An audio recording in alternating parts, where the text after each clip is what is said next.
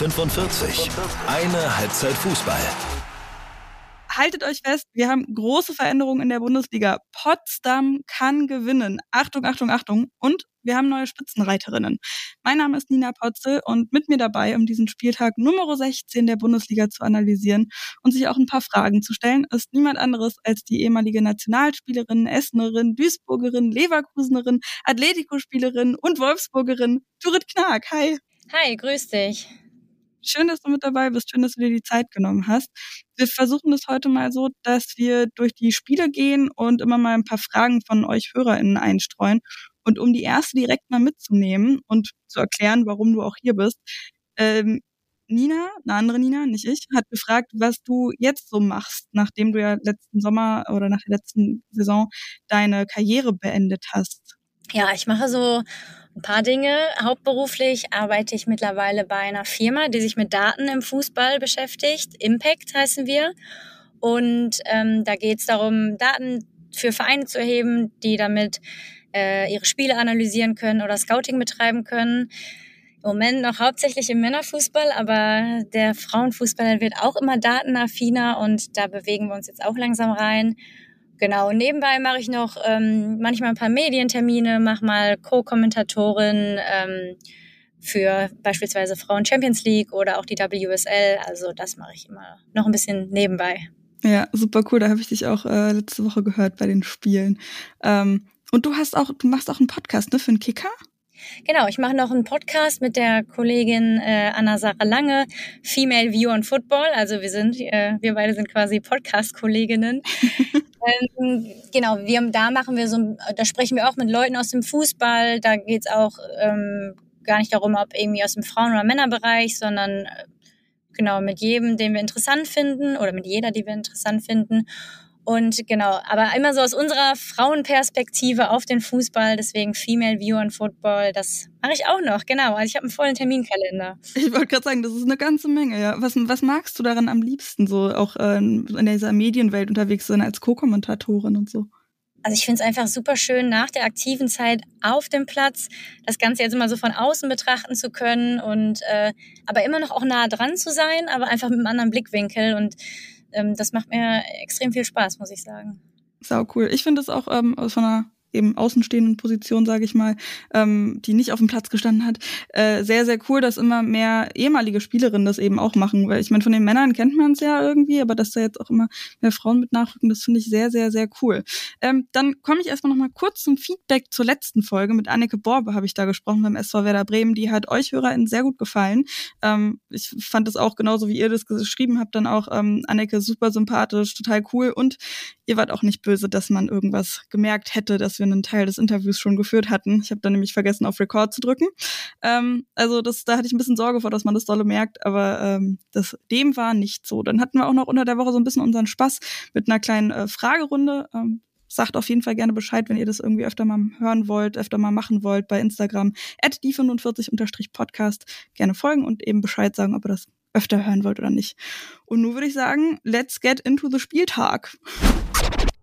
Das war der Spieltag. Spieltag Nummer 16 haben wir ja schon gesagt. Und also wir kommen ja nicht dran vorbei. Ich würde sagen, wir starten mit dem Top-Spiel des Wochenendes. Fast würde ich sagen, es war das interessanteste Spiel des Spieltags, aber es gab ja noch im Keller so ein paar Geschichten. FC Bayern München gegen den VfL Wolfsburg. Bayern hat 1 zu 0 gewonnen. Insgesamt fand ich ein sehr ansehnliches Spiel. Wie ging es dir da, Turit?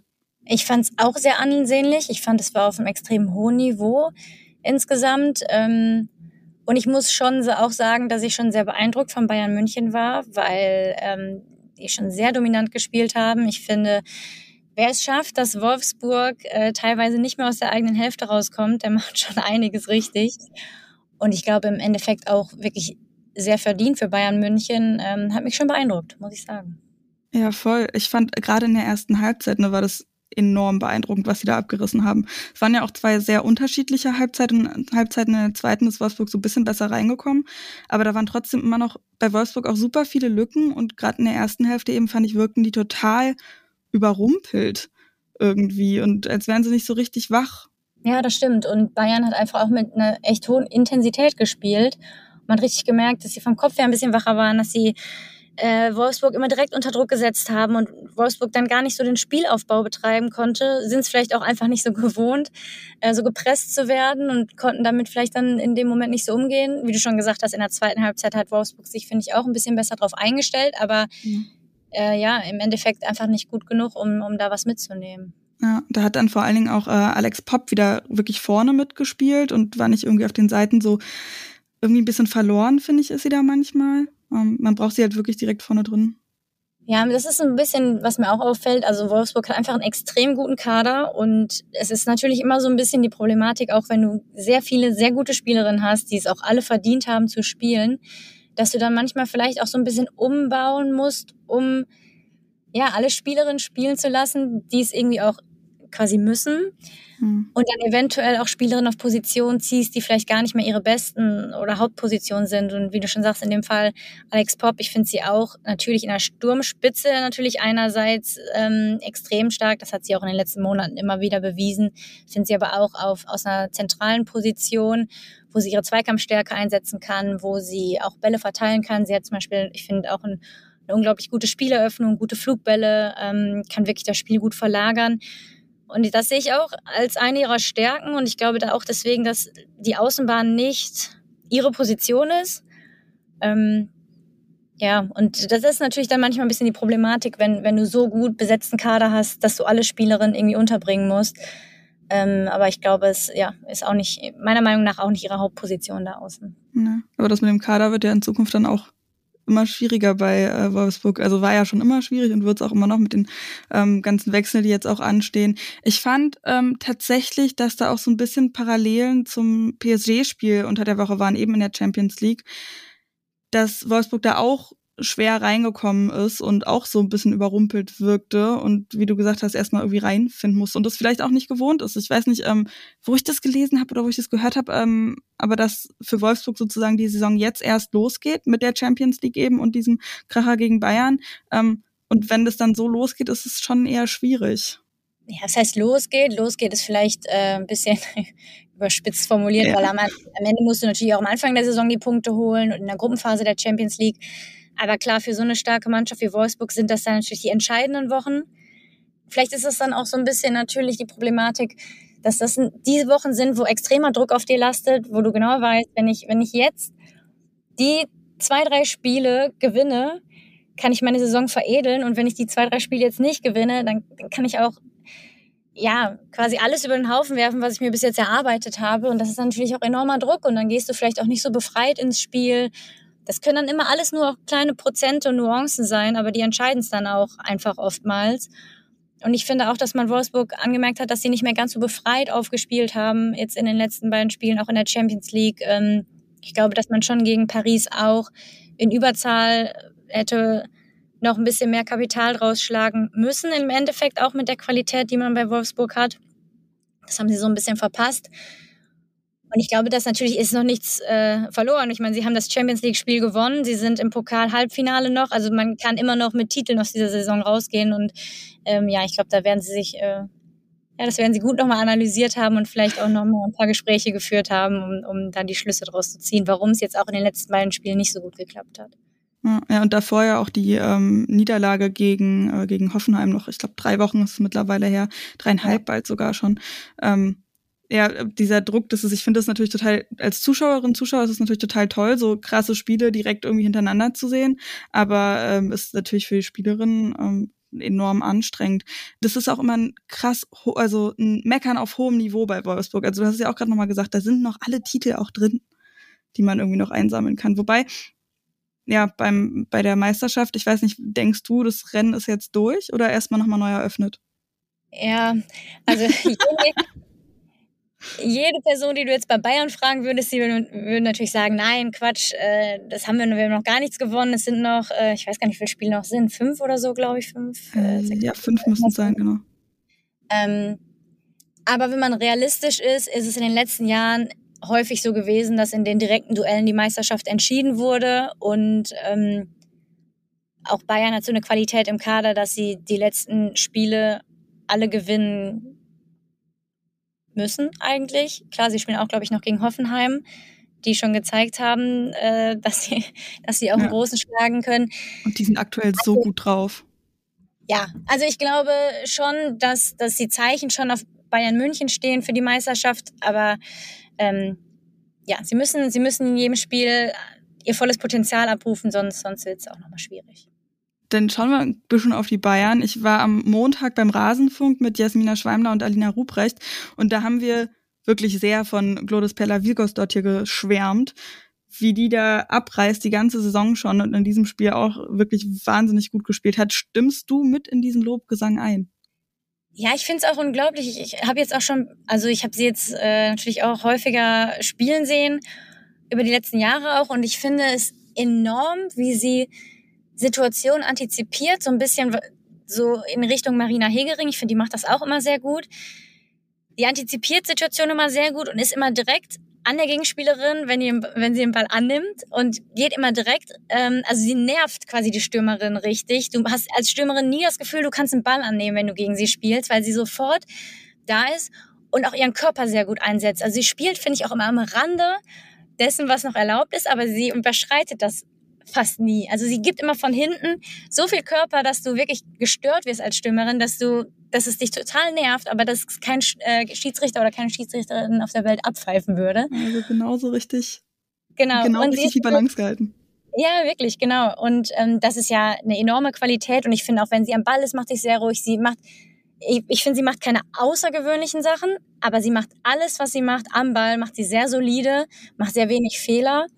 Ähm, und ich finde auch, dass sie, das sieht man ja auch, die Bayern haben jetzt, glaube ich, sechs oder sieben Spiele ohne Gegentor gespielt oder ohne, Gegentor, ohne gegen, ein Gegentor zu kassieren gespielt. Und das ist natürlich auch auf ihre Leistung zurückzuführen. Ich finde bei ihr halt auch die Konstanz so gut, weil bei so außergewöhnlichen Spielerinnen und Spielern ist es ja ganz oft so, dass dieses Außergewöhnliche oder die außergewöhnlichen Dinge immer so in Schüben kommen. Und diese Konstanz, einfach immer so ein hohes Niveau trotzdem zu spielen, äh, Wahnsinn.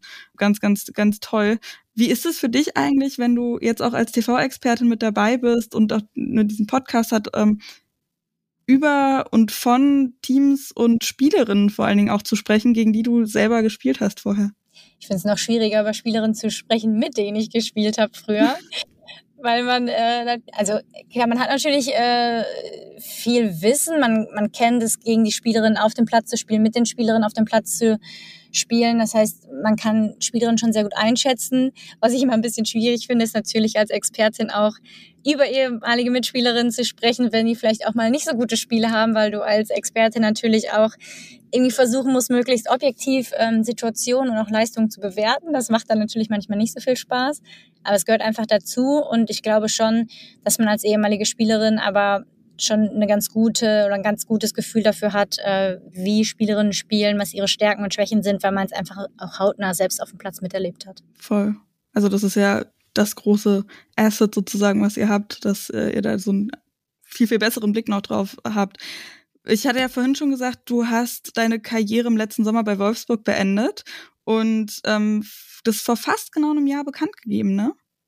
Ja, ich habe es, glaube ich, es müsste so Februar, Februar, glaube ich, letzten Jahres gewesen sein, dass ich das bekannt gegeben habe, ja. ja. Wie denkst du mittlerweile daran zurück? Ist das irgendwie was Besonderes oder total egal mittlerweile? Meinst du die Situation, in der ich es bekannt gegeben habe oder in der ich mich dafür entschieden habe, dass ich aufhöre? Ja, das, das ist eine gute Frage. Beides? Weil, also ich habe auch schon gelesen ähm, an, an, an, einigen Stellen, dass es ein sehr langer Prozess war, was ja auch logisch ist, wenn man so lange im Geschäft ist und ähm, egal in welchem Beruf, glaube ich, entscheidet man das dann jetzt nicht von jetzt auf gleich. Aber ich kann mir auch vorstellen, dass das dann, als du es bekannt gegeben hast, ein ziemlicher Stein vom Herzen gefallen ist. Und keine Ahnung, das kann ja auch nochmal irgendwie so, wenn das dann überall in den Zeitungen ist und pipapo. Ja, sowohl als auch, also ich glaube, klar, einerseits fällt dir ein Stein vom Herzen, andererseits ist es dann aber auch so der Moment, wo, wo du denkst, ah, jetzt habe ich jetzt ist jetzt ist endgültig, jetzt gibt es keinen Weg mehr zurück. Ähm, ja, wie du schon sagst, ist natürlich ein langer Prozess und es äh, fällt auch nicht, sch äh, nicht schwer, sag ich nicht leicht, wenn man so lange im Geschäft ist und ähm, eigentlich das ganze Leben gefühlt, wenn man so zurückblickt, sich nur um Fußball gedreht hat.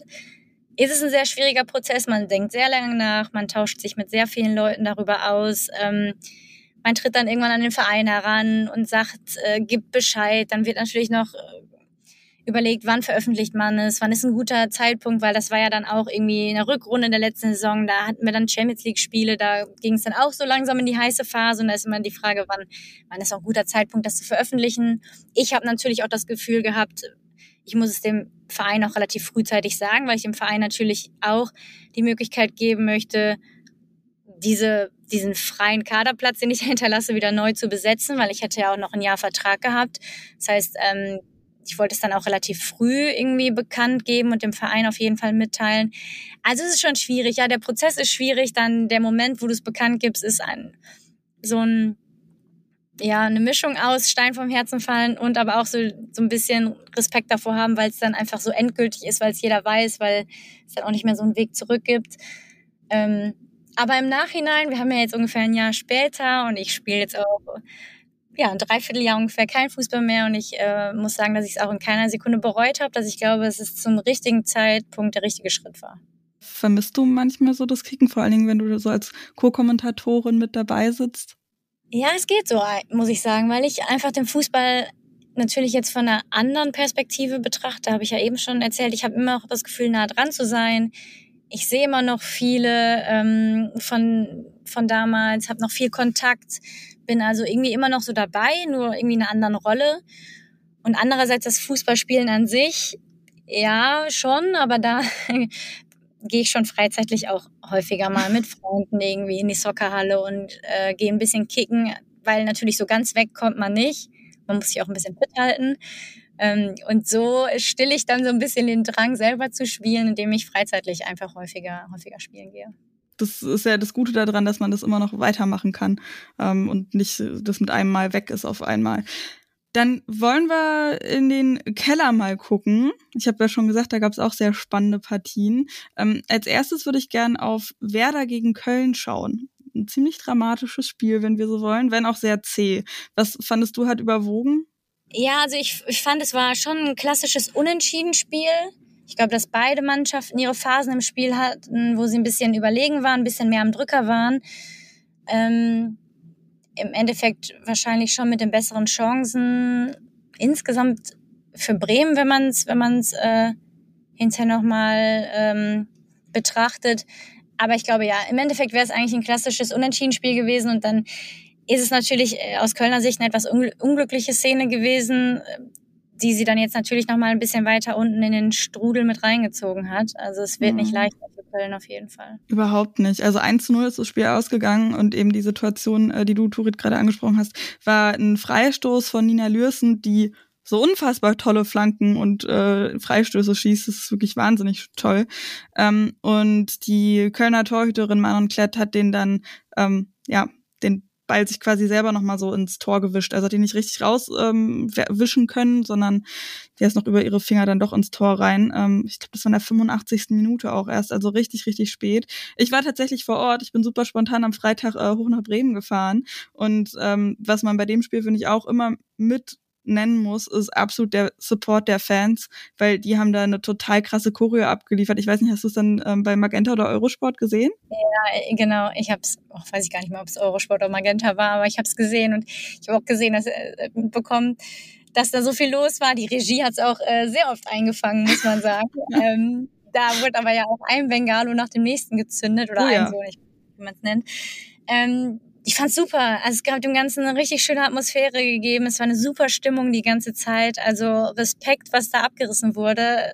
Toll, war toll zu sehen. Und ich fand es auch total schön, dann ähm, nach dem Spiel sind die Spielerinnen ja auch dann mit in die Kurve gekommen und so. Und Lina Hausicke mit dem Megafon, das war auch so ein schönes Bild. Und was ich irgendwie total schön fand, war der Capo, der hat dann ähm, auch gesagt, als das Spiel schon vorbei war und alle irgendwie echt müde waren, weil 90 Minuten durchsingen ist anstrengend auch. Ähm, natürlich nichts im Vergleich zu dem, was auf dem Fußballplatz passiert, um Gottes Willen. Aber ähm, der hat dann auch nochmal irgendwie gesagt, so, ja, und jetzt gebt nochmal alle alles, die haben sich's verdient. Und das fand ich auch total schön, irgendwie das zu sehen, weil ich fand auch, sie haben sich sich's echt verdient, weil in der ersten Halbzeit fand ich eben auch, dass Köln deutlich stärker war. Also du hast ja diese Phasen angesprochen. Ähm, in, keine Ahnung, um die Halbstundenmarke rum oder was, da habe ich wirklich gedacht, uff, jetzt wird Köln bald treffen. Ja, ja, das fand ich auch. Das hat sich gerade so Ende der ersten Halbzeit, Anfang der zweiten Halbzeit hatte, das eigentlich, hatte ich auch so ein bisschen das Gefühl, dass das Pendel eher ein bisschen in Richtung Köln schlägt. Ähm, aber ja, zum Ende hin äh, hat äh, ja, Bremen dann schon nochmal einige Standardsituationen auch gehabt. Ne? Ja, ähm, Anneke Borbe, die ja auch letzte Woche hier zu Gast war, die ähm, hat im Tor für Werder auch echt brutal gut teilweise gehalten und das auch so ein bisschen mit gerettet, dann das 1 zu 0. Mm, und ich habe auch so ein bisschen das Gefühl, dass bei Werder wirklich sowas wächst. Die haben jetzt in den letzten acht Spielen nur zweimal verloren und es waren auch keine großen Klatschen mehr.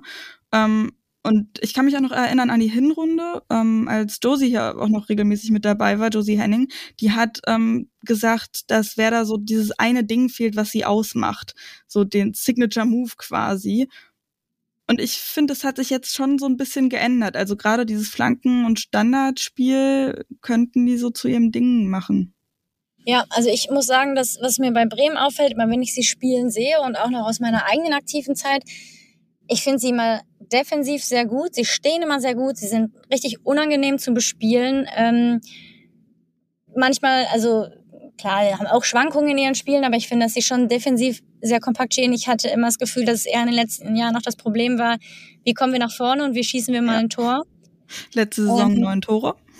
Ja, genau. Aber ja, wie gesagt, das ist, das ist natürlich dann die andere Seite der Medaille, wenn du es reicht halt dann vielleicht nicht nur defensiv gut zu stehen, wenn du, wenn du konstant auch die Liga halten möchtest, sondern du musst nach vorne auch ein bisschen Gefahr entwickeln.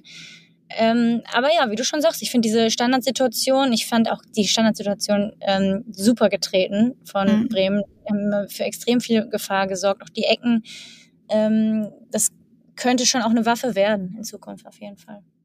Köln auf der anderen Seite, die ähm, haben sich gerade vorher vom Trainer Sascha Glas getrennt. Der war 2020 nach Köln gekommen in 69 Partien, 31 Siege, 10 Unentschieden, 28 Niederlagen. Ja, relativ ausgeglichen, würde ich mal meinen.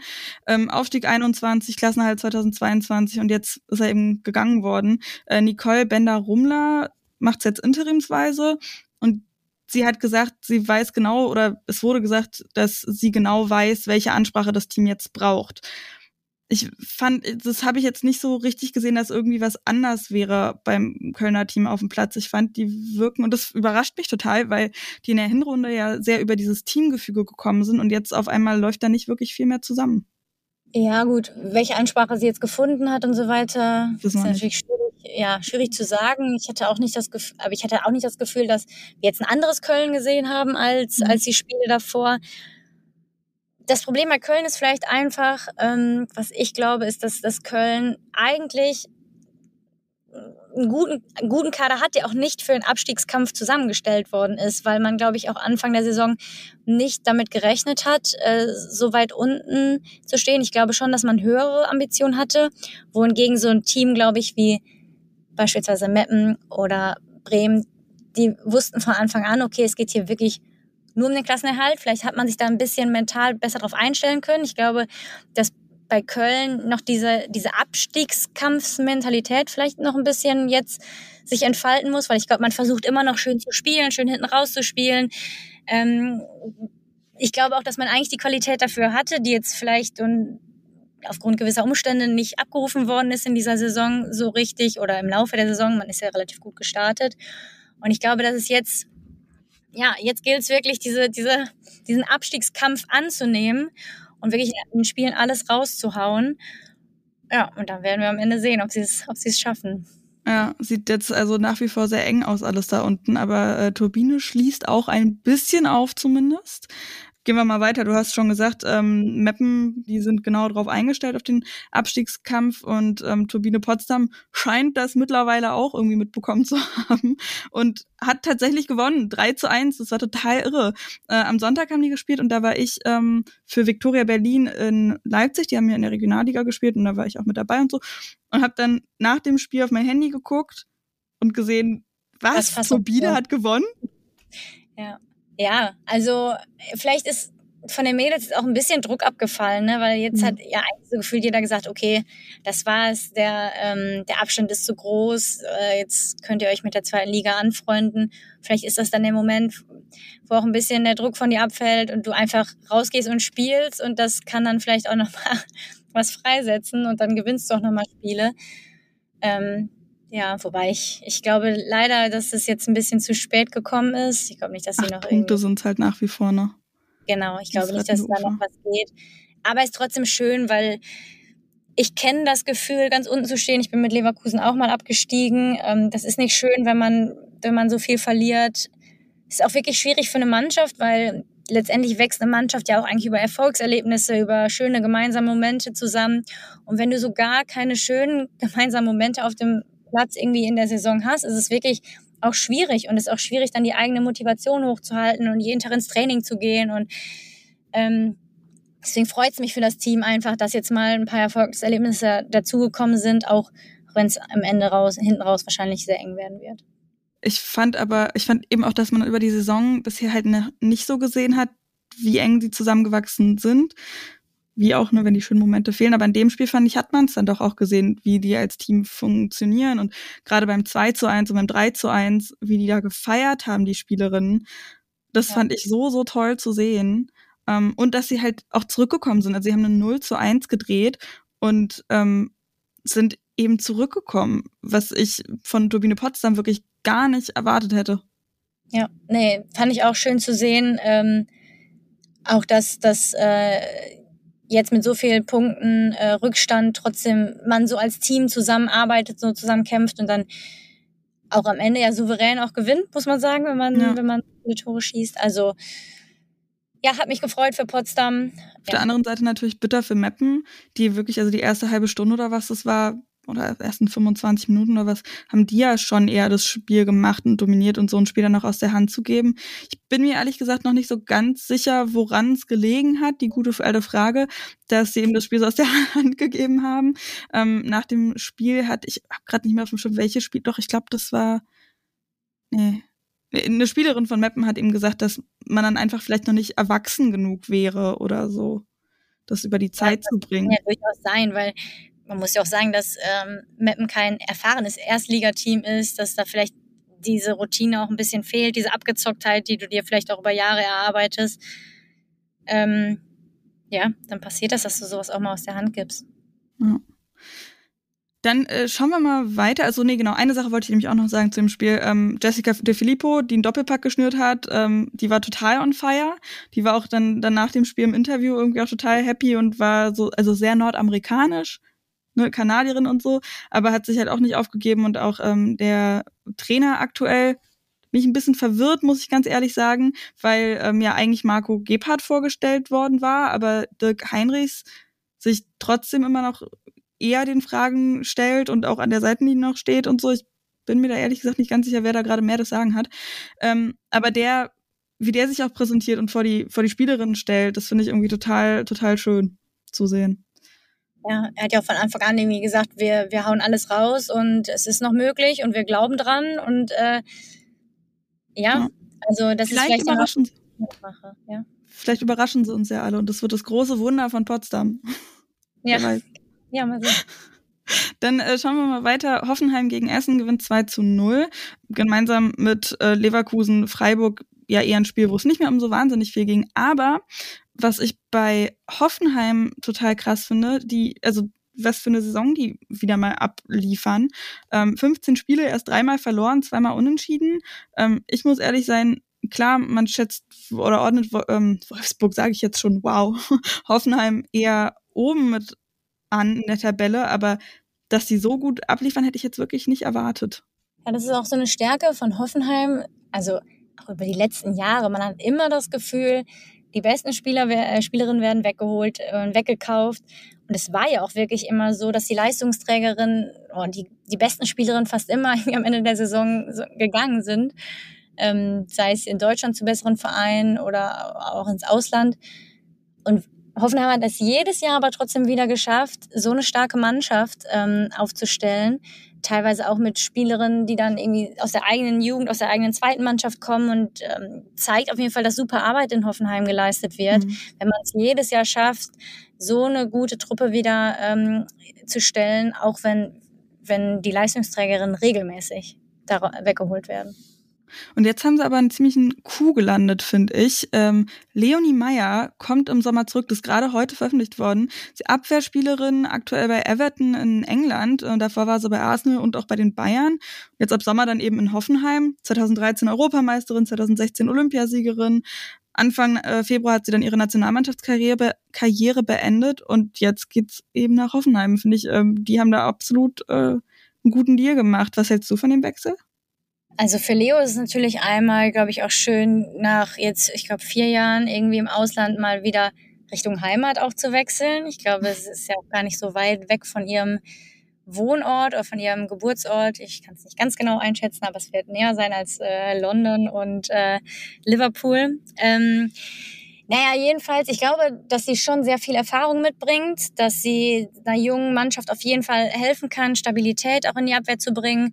Andererseits muss man natürlich auch sagen, dass, dass Leo jetzt in den letzten Jahren nicht, nicht immer ähm, konstant Stammspielerin war hatte auch immer mal wieder kleinere, kleinere Verletzungen. Aber ich, ich glaube, dass das für Hoffenheim, ja, wie du schon sagst, ein super Deal ist, dass es, dass es äh, ihnen auf jeden Fall hilft. So, so eine Erfahrung hilft dir immer. Ähm, vor allen Dingen, wenn du auf vielen Positionen auch noch ein bisschen jünger besetzt bist, dann, dann bringt dir das schon echt viel. Und ich glaube, dass das für beide Seiten, für Leo und auch für Hoffenheim, äh, jeweils ein sehr guter Deal ist.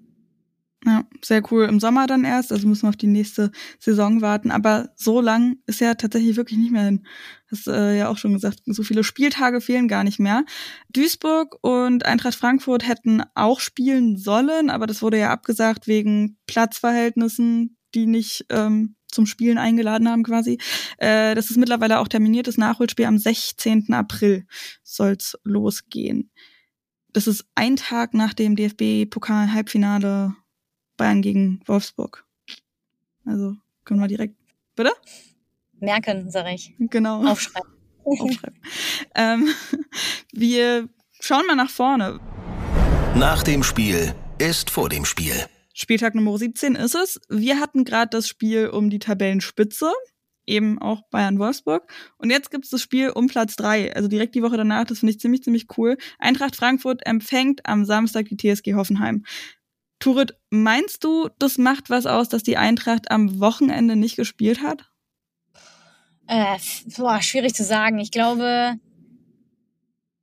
klar kommst du ein bisschen aus dem Rhythmus, aber ich glaube nicht, dass das jetzt eine große Auswirkung aufs nächste Spiel hat, weil du theoretisch kannst du auch die Intensitäten irgendwie ein bisschen im Training simulieren, dass dein Körper äh, weiter, weiter im Rhythmus bleibt.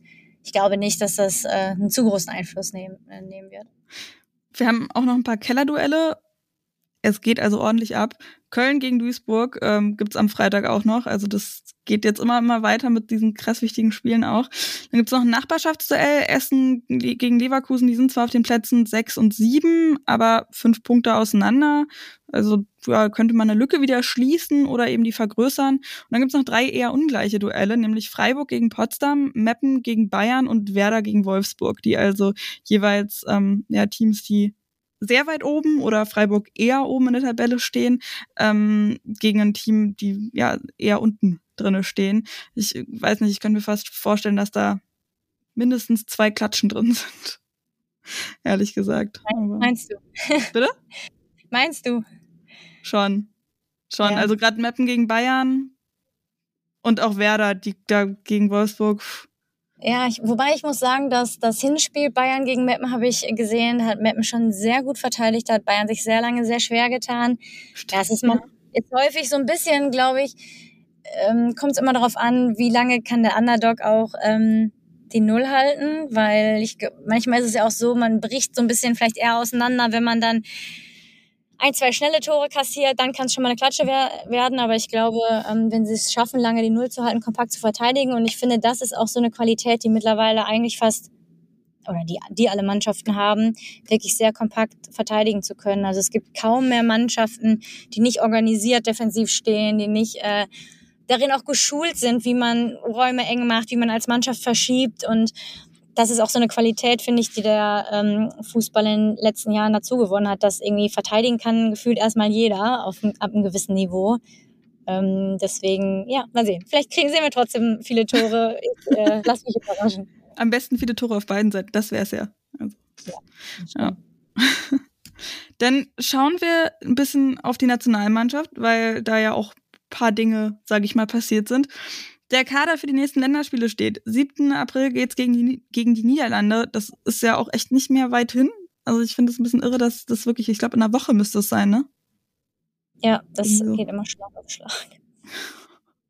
Äh, am 11. April geht's dann gegen Brasilien in Nürnberg und das soll eben für Jennifer Marojan das Abschiedsspiel werden, die also auch nochmal im Kader ist. Da muss ich ganz ehrlich sagen, als ich ihren Namen da gesehen habe, war mein erster Gedanke, hä, hat sie sich nicht eigentlich schon verabschiedet? Und dann, ach ja, warte mal, Abschiedsspiel, stimmt. Äh. Ansonsten, bitte? Ja, ich wollte vielleicht nur noch mal dazu, also ich finde es ist natürlich auch eine Spielerin, die auf jeden Fall ein Abschiedsspiel auch verdient hat. Ne? Absolut, also ja. Sie hat natürlich in den letzten Jahren sehr viel für die deutsche Nationalmannschaft äh, getan, auch, auch für den, die Außendarstellung des deutschen Fußballs in Europa und in der Welt. Ne? Sie war die Spielerin, die regelmäßig auf den Listen für ähm, sei es bei FIFA-Wahl zur Spielerin des Jahres und so weiter, war sie mal eine der deutschen Spielerinnen in den letzten Jahren, die immer ganz weit oben mit dabei war. Also ich glaube, sie war schon ähm, auch international immer ein großes Aushängeschild. Ich meine, auf Clubebene wird sie auch noch weitermachen, aber ich glaube, dass sie schon dieses Spiel auch, auch verdient hat auf der Nationalmannschaftsebene. Absolut, auf jeden Fall. Ich hatte halt irgendwie, ich weiß auch nicht ehrlich gesagt, was ich gedacht habe, dass man das irgendwie ausgelagert macht und halt wirklich auch so ein paar vielleicht ehemalige Spielerinnen mit dazu holt, mit der, mit denen sie zusammengespielt hat. Ähm, aber ich finde es auch gerade dann gegen Brasilien nochmal, das ist echt eine ziemlich coole Sache. Das Problem ist jetzt natürlich auch gerade, dass du so einen engen Terminplan hast mit dem Turnier jetzt im Sommer. Das, wenn es jetzt vielleicht kein Turnier im Sommer gewesen wäre, hätte man das vielleicht noch irgendwas in der Sommerpause organisieren können, aber das wäre wär jetzt wahrscheinlich auch zeitlich einfach nicht machbar gewesen, auch wenn es vielleicht ein schöner Anlass mal gewesen wäre, ähm, so, so ein Abschiedsspiel zu machen, wie wir es teilweise auch schon bei den Männern gesehen haben, ja. Aber wie gesagt, gegen Brasilien ist schon auch, glaube ich, ziemlich cool. Ja. Ähm, bevor wir hier den ganzen Kader runterrattern, das wäre, glaube ich, ein bisschen viel. Sagen wir es mal so, neben Jennifer Marajan ähm, ist auf jeden Fall auch, ähm, also Melanie Leupolz, die ist back im Kader, nachdem sie Mutter geworden ist da haben mir einige bei Instagram geschrieben, ich habe halt auch so einen Fragesticker, wie man es kennt, gemacht und äh, was so die Leute davon halten und pipapo. Und haben ein paar gesagt, dass es ein bisschen früh ist für sie. Was meinst du? Also ich denke halt, keine Ahnung, sie, sie wird selber auch wissen und Martina Vos-Tecklenburg ja sowieso. Und wenn sie im Sommer mit dabei sein sollen, dann soll dann muss er ja auch wieder ein bisschen reinkommen. Ja, genau. Also ich glaube, die ähm sie wird sehr im engen, sehr engen Austausch die ganze Zeit mit der Bundestrainerin gestanden haben. Sie hat ja auch ähm, während der Schwangerschaft und auch kurz nach der Geburt schon wieder trainiert und hat da bei Chelsea, was man so gehört hat, ja auch ein sehr gutes Aufbauprogramm gehabt. Ist da sehr eng begleitet worden von Physios und Ärzten und so weiter. Und ich denke, dass sie natürlich persönlich auch die WM als klares Ziel hat und ähm, wenn man die WM spielen möchte, muss man jetzt auch die ersten Spiele wieder machen, um sich auch zu empfehlen. Und sie hat jetzt auch bei Chelsea schon wieder in der ähm, in der Startformation diverse Male gestanden. Also es heißt, heißt also Emma Hayes in Chelsea wird sie auch nicht spielen lassen in diesem top besetzten Kader, wenn sie nicht wieder das Level hätte. Deswegen glaube ich schon, dass das alles in enger äh, Abstimmung passiert ist und ich glaube, dass wenn sie das Level hat, klar, warum soll sie nicht wieder dabei sein? Ja.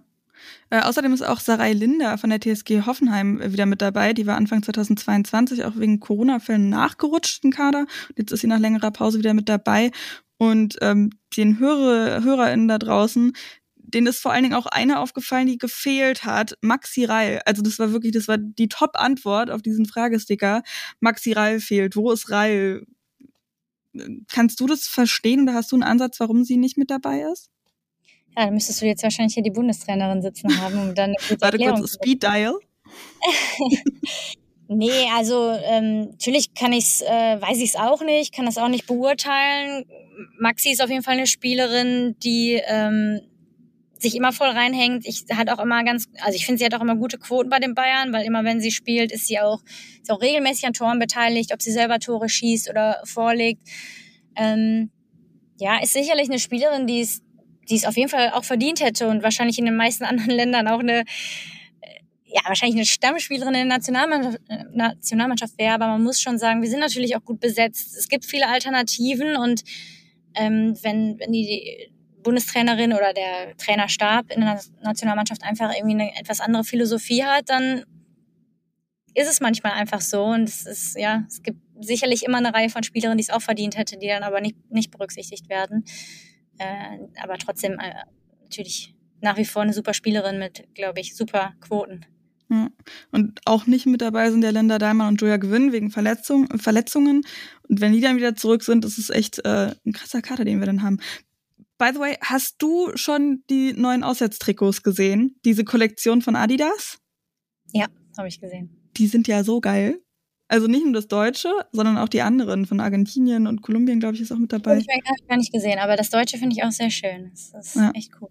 Ja. Das ist irgendwie so sehr fluoreszierend und äh, also diese ganze Kollektion, ich glaube, Spanien ist auch mit dabei. Da haben sie sich orientiert an so ähm, an Korallenriffen.